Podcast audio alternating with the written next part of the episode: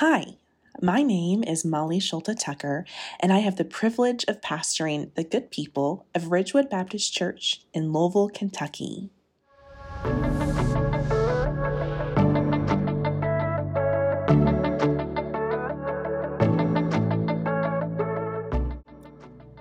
During the summer of 2022, we are exploring areas of justice, including celebrating Pride Sunday, Juneteenth, talking about patriotism and Christian nationalism, childhood hunger, global warming, and violence.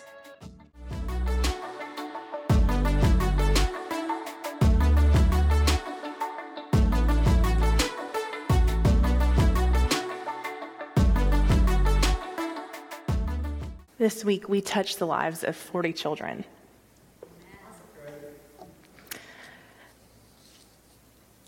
And I would only say, Peggy, I will never ever correct you because I think Peggy McFall is so wise. But I want to say, I want to correct one thing that you said, Peggy, just one thing. Um, and I wouldn't do it if I didn't think it was really, really important to note. Um, since before I even got here, I had heard about the flooring in Chapel Hall. I mean, before the day I started, um, I think there are kinds of bacteria on the carpet that were in there that, are, that exist nowhere else on earth. Like it was a gross carpet. Um, and I think it was at the end of, or right maybe at the beginning of 2021, we pulled together what we called the Dream Team. And it was the leaders of some of the ministry groups. Um, and we talked about okay, if money was no issue, what would we do in here? And we came up with a list of things, and we even kind of put it into phases. You know, um, some of y'all in here were on that team. Uh, you know, if we did this part, okay, here's phase one, here's phase two. And we talked about if we were to write it into next year's budget, what would we have to write in? And then we had a gift made to Ridgewood it, it, wasn't the way that you narrated it, Peggy. I just, I just want to be, it wasn't the other way around. It wasn't that we got the gift first and then we started to plan with it. It's that we, we started dreaming. And, um, and I'm convinced that God provided. Um, last year, we had 12 kids register for Vacation Bible School. And you all prayed and you all donated and you all said, okay, I'll do crafts again. I'll bring a human sized bag of shredded cheese or whatever it was. And this year, 40 kids in the community, eight, heard that God provides for them, came into this room every night, heard from DJ Cupcake. Um, so I'm going to tell you, I don't have much of a sermon today because I feel like everything I could say has already been preached through what you've heard and seen. So I'm going to zoom through this real quickly. Uh, you might get to lunch a little bit early. We'll see. Um, and I feel like I should tell you, um, just in celebrating so many things, I, I, mentioned several weeks ago, sometimes my mind goes into Tupperware mode where I'm thinking about this thing and I'm thinking about this thing and this thing, and I'm thinking, how do I put these all into a sermon? So today, I'm going to introduce you to three theories that are not scientific, that have nothing to do with everything that are going on in my brain, okay? So this is um, some things that happen in my life on a week to week basis. The one thing I want you to know about, uh, uh, first is a concept that my husband refers to as double teaming. It's not the basketball concept, okay? We are not athletic, look at us. Um, but it's called double teaming. And what happens is, uh, I'm gonna, I'm gonna tell you how this came about. I grew up a hardcore U of L fan. I grew up in, in a household uh, that loved Denny Crum. Uh, right, uh, some of you all are with me, and some of you all are already tuning out. That's okay.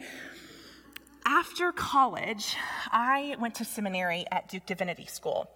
So I felt like, um, you know, everyone just went, uh, I also became a Duke fan. When you're on campus, uh, there's this there's this holy place called Cameron Indoor Stadium. If you know anything about basketball, um, it is what people call the mecca of basketball, of college basketball, right?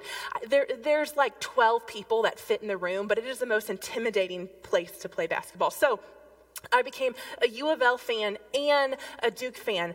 Um, next, what happened while I was at Duke was I met someone from Florida. Austin, are you shaking your head? I do refer to myself as the most hated Kentuckian because if you are a UK fan, you have completely tuned out anything else I am going to say for the next few moments. Yep, yep, yep. So, here's the thing. Okay, Jeremiah, I see you. I know. What'd you say? You, you would live in, yes, see, you don't like the Florida Gators, but you'd live there. I know, I know. So, Louisville by birth, Duke by training, Florida Gator by marriage. And then you add in things like, I'm also a Louisville City fan. Is that something maybe we can all agree on, right? We like Louisville City football, soccer, whatever you want to call it. Um, so we are big Louisville City fans in our household. And then you also have to know that my husband grew up in Tampa area, so we're also Tampa Bay Buccaneers fans. So at any given time, I could have one or five logos somewhere on my person of teams that I cheer for or that my husband cheers for. Um, a couple of these are on the back of my husband's truck. I mean, but it never fails. Whenever I come out, you know, ready to go to the grocery and I'm in a U of L shirt and a Duke hat, Rob says, You can't go out of the house like that. You're double teaming. So, this is the concept of double teaming. We try to adhere to as many things as we can. We love all of them, but I can't just pick one. So we have to have some news. I had I have like a like a CNN hat, which wasn't political until like five years ago, that I sometimes have to wear with you know my U of L shirt and stuff. So um, so if you ever see me double teaming, you can call me out. Um, but as Christians, I feel like sometimes we also play the game of double teaming. Because we sing songs in worship that are called This is My Father's World, for the beauty of the earth, all creatures of our God and King, holy, holy, holy, that talks about the workings of the world. All the while, we are holding styrofoam coffee cups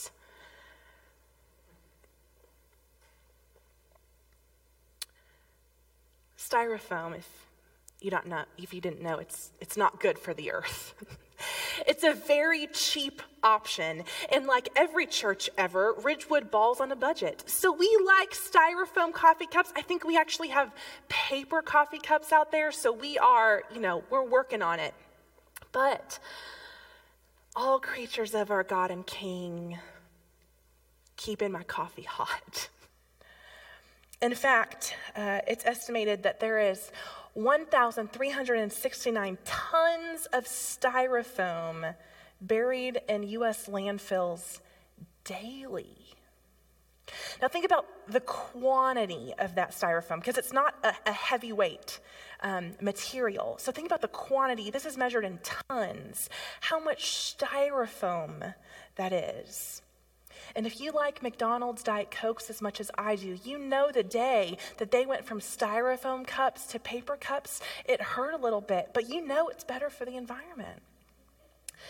It's estimated that it takes between 500 million, or I'm sorry, 500 years to 1 million years for a piece of styrofoam to biodegrade. For the beauty of the earth all creatures of our God and King, holy, holy, holy. It feels like sometimes we're double teaming on this.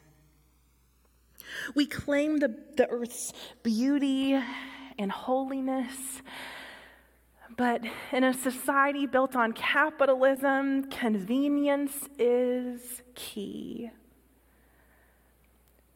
When we talk about stewardship of the earth or preservation of the earth, I don't think as Christians we can live a life that says both and. I think we live a life that says, This is my Father's world, and I will do what I can to protect it. My second theory is uh, the cart theory. I've seen this come up on Facebook recently, but I would like to claim I talked about this like 10 years ago. Let's say you're going into Kroger and you have a cart. You take the cart to the trunk of the car and unload your groceries? What then do you do with your cart? There's two kinds of people in this world. There are the people who takes their carts to the cart return, or I'll even give you an A plus if you take it back into the store. Bill, did you just raise your okay? A plus, Bill. Or you know the second kind of people, they're not raising their hands. You wiggle it to the middle parking spot. But you know you're going to say an unholy word the next time you pull into the Kroger parking lot and there's a cart blocking your parking spot, right? What goes around comes around, something like that. The cart theory. And I suspect if you are of the second mindset, maybe you're in a rush I understand sometimes you have kids in the car. Sometimes it's easy just to put the cart in the lot because the cart return is, you know, 10 feet away or something. Um, and there's also this mindset of thinking, well, it's their job.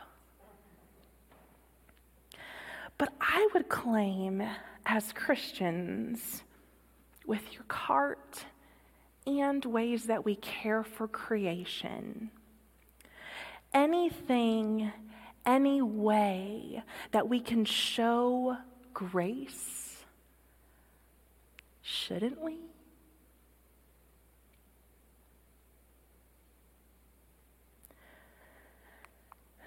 One more theory for you. And this is, if you know me, you know this is kind of how I live my life, that there's always room for improvement a lot of times, um, especially with creation care, if we suggest, you know, improving something or, or a habit or that we can do something better, a lot of times with creation care, it's easy to take it personally. Some of you all may have had coffee out of a styrofoam cup this morning, and so immediately your defenses went up when I said that.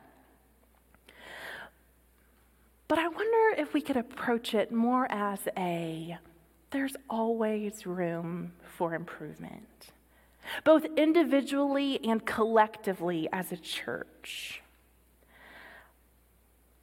And I just, this is the one way I think I can prove it.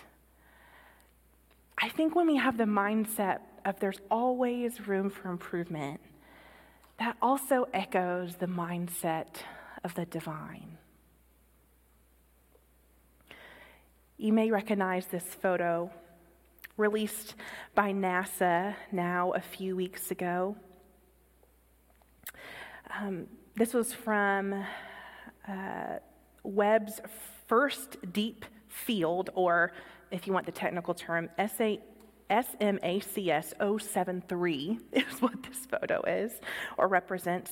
This is thousands of galaxies all in one photo. These are the faintest objects ever observed. But this image that you see on a big screen that encases galaxies, this is if you were to take a grain of sand, hold it away from your face in the night sky. That's how big it is to us. It's estimated um, that these are billions of years away. There's, there's one galaxy on here that we uh, estimate took 13.1 billion years for the light to travel to us. And we know that the universe is still expanding. When I look at this, this photo, I, um, I feel equal fear and wonder that there is so much we don't know. And also, there is so much we don't know. God's creation is ever expanding, ever improving? Right now, at this moment, we know the least there is to know about the universe, even though we know a lot. Right now, we also know the least there is to know about God. And God being revealed through creation, creation that we're just now seeing. There's elements of God that we have not seen, that we have not heard, that we have not felt, that we have not tasted, that we have not touched, that we have not experienced. Our infinite God is not contained in this world, but our finite world belongs to an infinite God.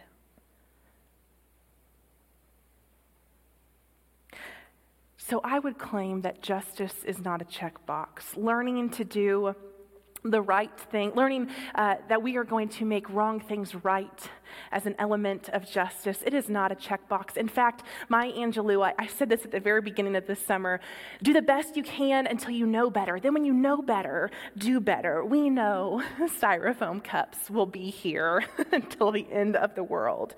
But maybe we could choose a ceramic mug. We know that Kroger bags help with our dogs and our diapers.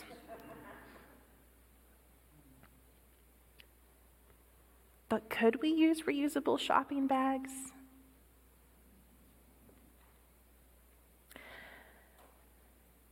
It's easy um, to take offense when someone asks you to do something different, especially if you've been doing it your entire life um, it feels like someone is saying, You're wrong or you're bad. But here's what I want you to know you are beloved. There's nothing you can do that will change that. You are a beloved child of God. But we can do better. With our earth, we can do better. In fact, Ridgewood, I'm going to challenge you here we go. Nobody knew this was coming. I'm going to challenge you within two years, two goals for us.